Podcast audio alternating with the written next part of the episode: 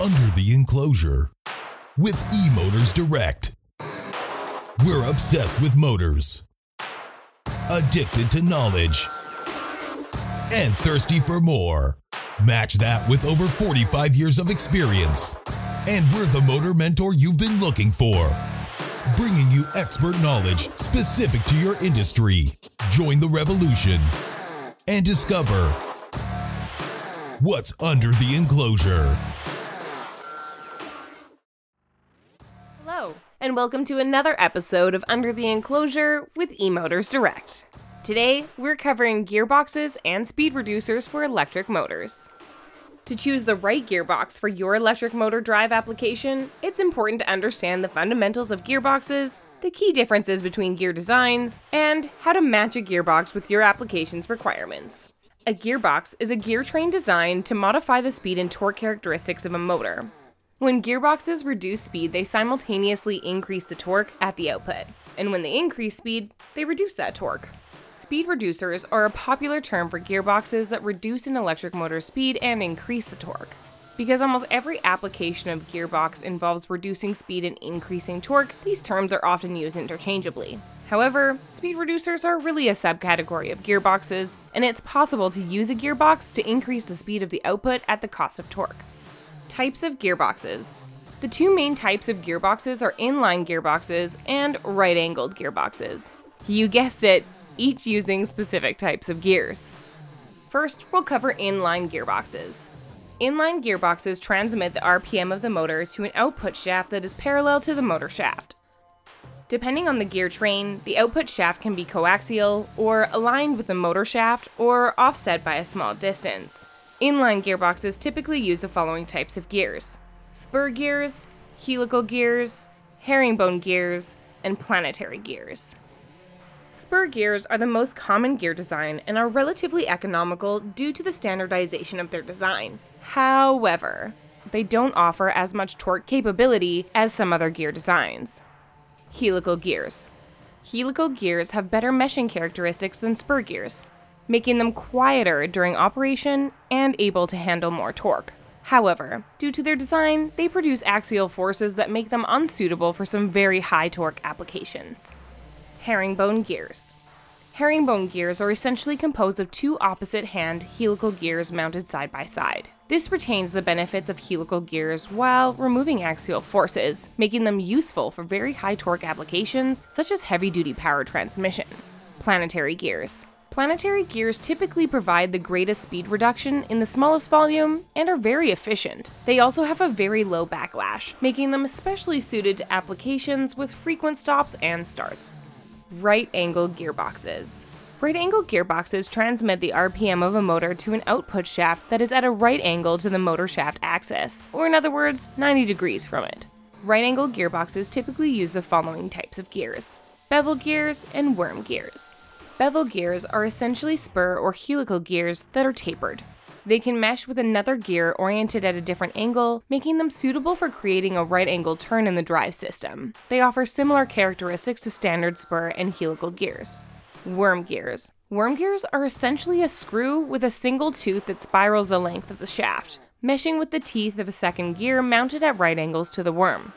Because the teeth interact in a sliding motion, they are usually quieter than other gear types, However, due to the friction produced, they have an overall lower efficiency with a sharp drop in efficiency once the lead angle of the screw approaches 15 degrees.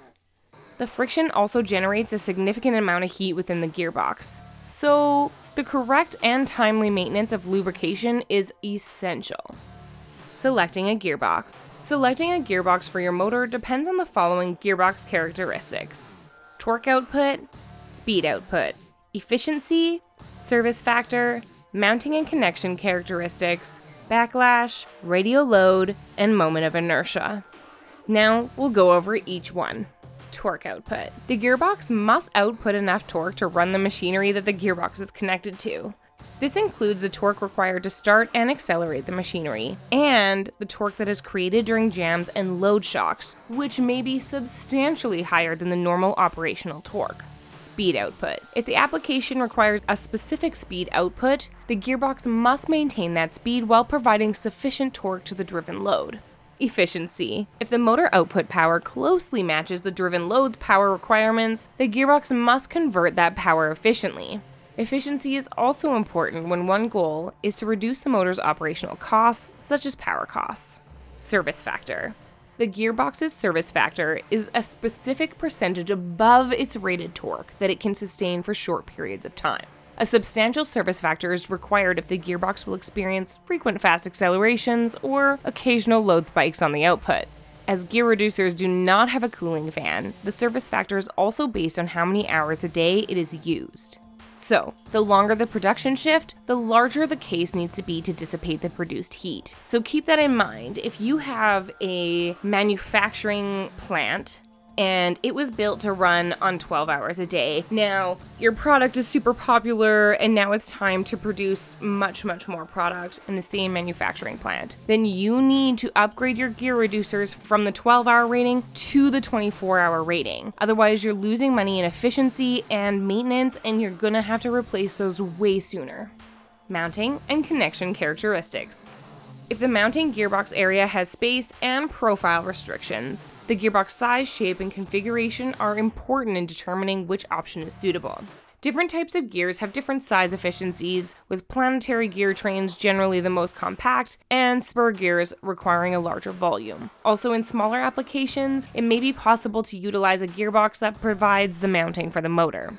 In contrast, in larger applications, it is usually necessary to mount them separately to a chassis. Backlash.